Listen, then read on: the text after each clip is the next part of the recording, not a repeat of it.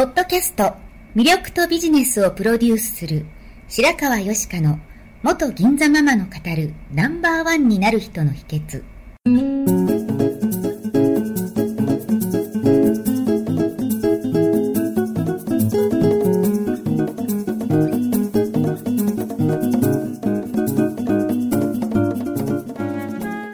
外資系企業の OL から銀座のナンバーワンホステス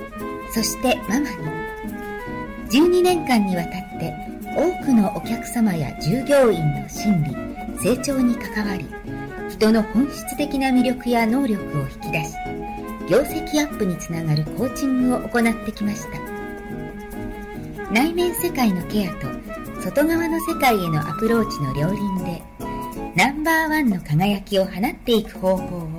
白川よしかがさまざまな角度からお伝えしていきます。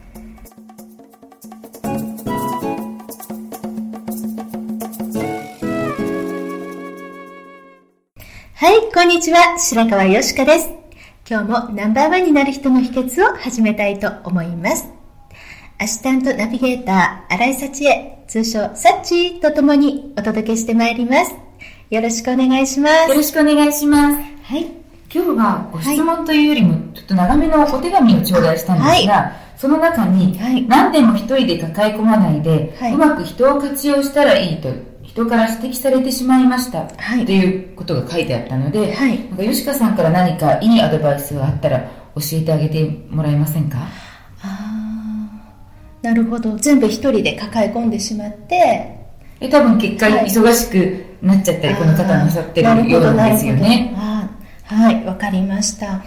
うん、私はあの一人だとサボったりしがちな自分がいるのが分かっているので、はいえー、しかも人の力をうまく使った方が効率よく結果も出せるって思うので人をどうやってうまく生かすかなっていうことをすごく考えるんですね、はい。うん、例えば何かの問題について一人で考えてたら自分の頭の中だけで考える答えしか出ないじゃないですか、はい、うん、それで煮詰まってるんだとしたら他の人の意見を聞くブレインストーミングをしたりですとか専門家の方のお話を聞いたりとか本を読んだりとか、はい、あの他の自分じゃ考えつかないアイデアとか考え方を取り入れるっていうことを、はい、あの気をつけてますね、はい、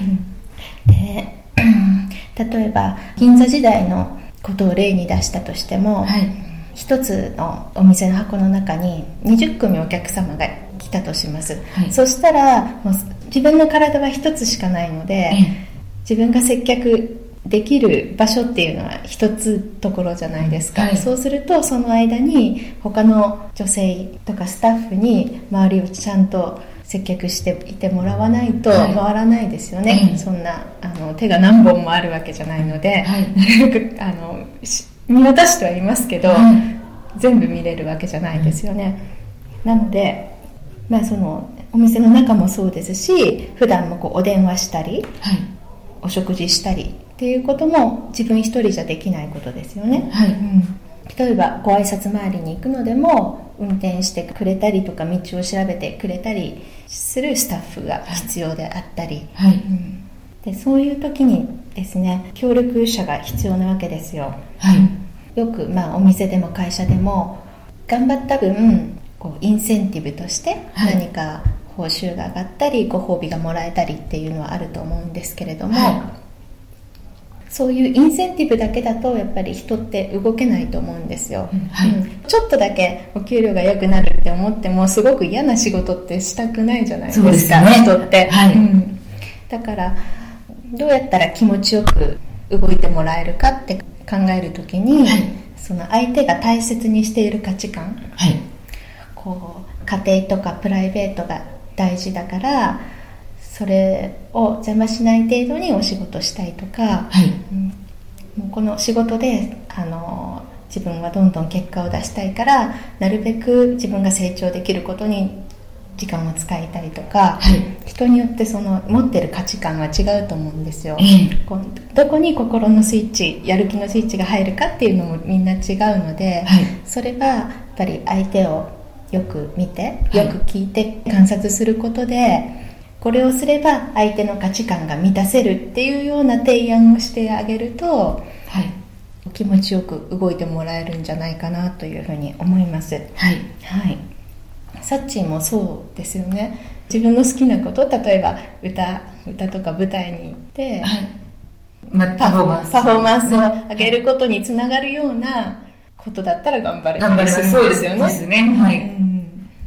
でもなんか、もし自分が嫌だなとか、ちょっと面倒くさくてやりたくないなっていうことだと、うん、やるしかないな、やるしかないからやるっていう形になるので、うん、やっぱり自分の士気は下がってしまいます。そうですよね。はい、そうすると、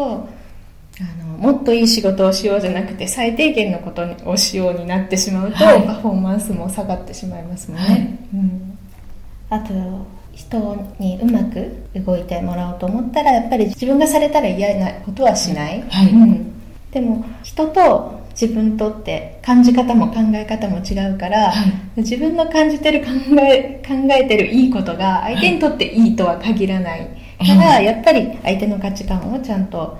見てあげるっていうことはすごく大事だと思いますね、はい。うん、で例えばスタッフに活躍の場を与えてあげる、はい。うん、それができたことでそれを評価してあげるとこう自分が認められたことで嬉しかったり、もっと頑張ろうって思ったりするじゃないですか、はい、うん、そうやって活躍の場を与えてあげることもすごく必要だと思うんですよね。自分が全部やることよりも、はい。うん、その方が自分も楽になれて人もよりそうです。できることがね。自信がつくことにより、うん、さらにその方がスタッフが向上する、はい、きっかけになるということです、ね、そうですね、はい。うん、本当人に頼んだ方がいいことは人に頼んだ方がいいと思うんですよ、はい、もう自分が苦手なこととか今の自分からすると能力を高めたり経験を積んだりしないと、はい、できないようなことをでも仕事ってスピードを求められるわけじゃないですか、はい、その時にあのそれを経験積んでる時間ないとしたらやっぱり専門家の方に頼んだ方が絶対いいと思うんですよね、はい、うん、だから今、まあ、自分でコーチングとかセラピーとかコンサルとかやる以外に、はい、あの例えば、はい、クライアントさんに税金のことだとか、法律のことだとか資金調達のことだとかあと、まあ、メンタルでももうより医療分野に行かなきゃいけないような問題だったりとか、そうですね。その人を魅力的に見せる写真とか動画を撮りましょうみたいなことだったり、はい、そういうことはもうその道そうお任せするということですね、はい、うん、その道のプロで、まあ、自分が信頼できるなって思うような方にお任せしますね、はい、うん。まあ、今やってるポッドキャストですとか電子書籍とか、はい、人をプロデュースする会社があるんですね、まあ、そこもまあパートナーとして関わってるんですけれども、はい。うん、クライアントさんが何かこう成果物として形にしたい場合のサポートをするとしたら、はい、こうプロデュースっていうのは一人でやるには限界があると思うんですよ、はい、結局まあデザイナーさんとかライターさんとかマーケッターの方とか、はい、チームでやった方が絶対いいわけですよね、それ一人で抱えたらもうむちゃむちゃ大変になるの見えてるじゃないですか、なので、まあ、無駄な労力はしないでクライアントさんに最大の効果を出そうと思ったら、やっぱりチームで動くのがいいなと思うんですね、うん、その方にしかできないことはその方にやっていただいて、うん、事務作業もそうですし、うん、あとはあの結局パソコンを使って何か作業をしなきゃいけない。作業なども会社で引き受けてもらうことができれば、そうですね。その方は本当に自分のパフォーマンスのみ集中できる、さらにいいものができますし、いい本も世に送り出すことができるということですよね。ねはい。で、人を活用することで、一度に並行していろいろなことができるので、うん、自分自身の仕事量としても効率が上がると思うんですね。はい。うん、で、アメリカ最大の鉄鋼会社を作ったアンドリュー・カーネギーっていう方、は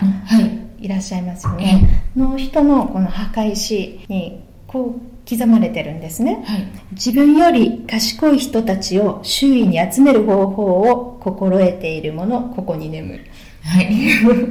そう。だからまあアンドリュー・カーネギーさんで言ったらすごい偉大な人ってね、私たちも思いますけど、はい、彼はその自分の成功っていうのは自分より賢い人たちを周りに集めることができたっておっしゃってるんですね、うん、だからあの何でも自分でやろうとか自分が偉いと思うよりも、はい、まあ私は全然偉くないんで余計になんですけれども、はい、いかに周りの方の力をスタッフですね、ねはい、借りるかっていうことは大事だなと思います、はい、で以前良いメンターを得る方法と関係構築について、はい、っていうのをお話しした回があったと思うんですけれども、はい、うん、そのように上から引き上げていただくこともすごく大事な反面、自分の部下とか、はい、年下の方従業員の方の力もうまく活用するっていうことがすごく大事だと思うんですね、はい。うん。まあ、さっき言った DNA パブリッシングっていうところはメンバーの中で代表が一番若いんですよ、はい、20代で、はい、うん、だけれどもだからこそ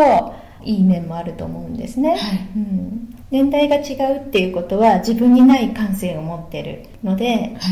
一緒に仕事をすることでこう自分が柔軟でいられるっていうことがありますよね、うん。なのでその年上年下関係なく人と接する時に、はい、あこの人から学ばせてもらってるんだっていう視点を持つことはすごく大事だなっていうふうに思います、はい、うん、